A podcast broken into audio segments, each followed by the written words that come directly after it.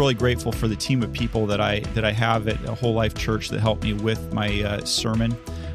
This week, uh, and, and, in many weeks, what I do is I, I, send my sermon on to a group of people, but on to Tammy uh, specifically, and just ask for feedback and uh, get their perspective on how it sounds and what they're hearing in it before I ever actually preach it.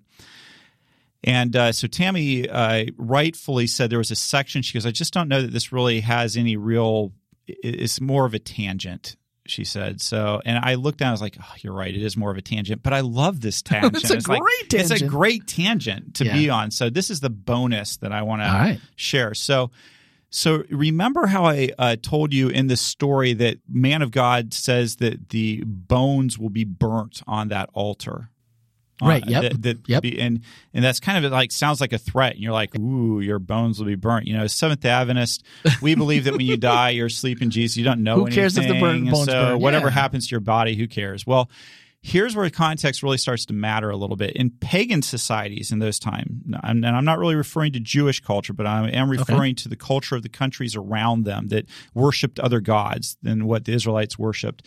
In those cultures, many of those cultures, there was a belief that if the bones were were burnt, that it doomed the soul to extinction. There was no afterlife. So if your if your bones were burned, you were done. There was no afterlife from there on out. Okay. And so so what's fascinating about this is God basically says, "Okay, you want to believe that? Guess what? I'm going to tell you how wrong you are by I'm going to have your bones burnt on this altar." Which will kind of point to what's really going to happen someday Someday, yeah. someday to you because of of what you are wrongly doing here. And so what becomes fascinating about this now just to so think about it so that's interesting enough right You're- Yeah. so the, the man of god says bones will be burnt on this altar well king josiah does exactly what this man of god prophesies and by the way only two prophecies in the bible that actually name people ahead of time this one and prophecy um, about king cyrus that jeremiah makes Okay. so anyway, so only two in the Bible that were somebody specifically named outside of Jesus. Jesus is named, right? So anyway, with all that being said, um, Josiah comes along 300 years after this takes place, and he does exactly what what was prophesied. He he takes and he starts opening up the tombs of all the people in that area, the the false priests, all these people, and taking their bones and he's burning them on the altars, just like the prophecy said he would. Well, think back to what happened we we look at this uh, this old this old prophet and we think, oh, how nice of him to bury that young man in his own tomb, right? Yeah, that was great. Well, just take out. he felt bad, right? Think about how devious this old man really is. Think about this. Think about how devious this old man is. Because what he did was he said, Oh, wow, you are killed by a lion. That prophecy is going to come true. And if that comes true, wait a minute, my bones are going to get burnt on an altar, which means that my eternity will be done. I, there will be no afterlife for me. Let's bury that guy in my tomb, put my bones next to his, and let's hope that King Josiah can't tell the difference between the two and leaves me alone for the sake of this guy. And that's exactly what happens in, in Second Kings. So does that then maybe shed some doubt on whether this guy really was a prophet? If he would have believed it and taken caution to do that, do, what, do we think that he's still a Well, I don't- prophet? I think so, and here's why I think that. Okay. Um, there's within Protestantism. Think about all the different beliefs that we disagree on. Yeah. There's different views on what hell and heaven are like. There's different di- Yep. ideas on what day of the week to worship on. There's different ideas, and I don't think that means that people who differ with me on those topics aren't followers of God. I don't think that means that they don't love God.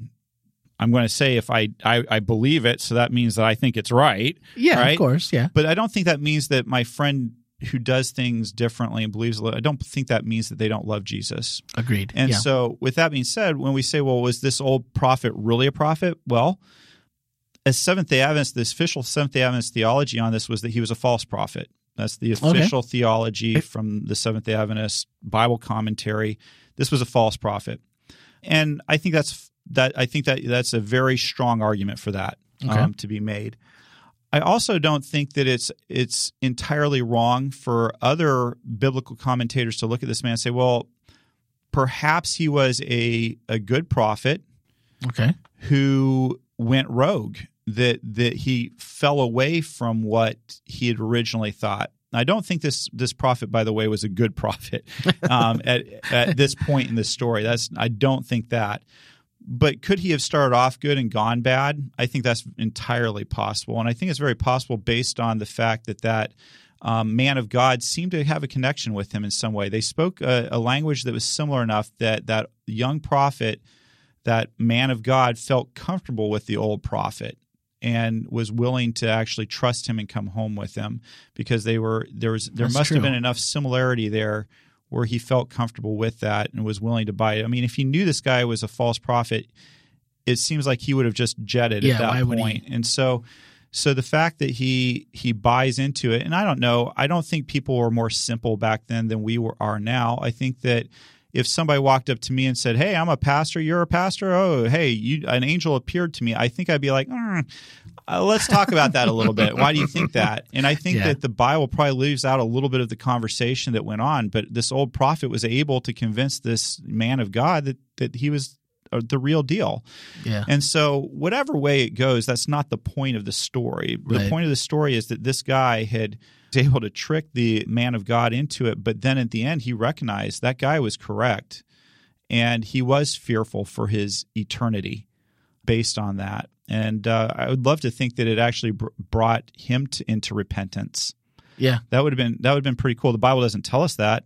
Um, it certainly didn't bring King Jeroboam into repentance. It didn't bring the ten tribes into repentance. But it would be a pretty amazing thing if that old prophet was brought into repentance by what happened to that young prophet. And I wonder if if that were the case, if that young prophet would have thought it was worth his life. Wow. Yeah. If his death brought about the salvation of that old prophet and his sons, changed their life, got them back into alignment with God. I wonder if that if that man of God would have said, "Yeah, I'm willing to give my life." I mean, we know that's what Jesus did for us. Right. Yeah.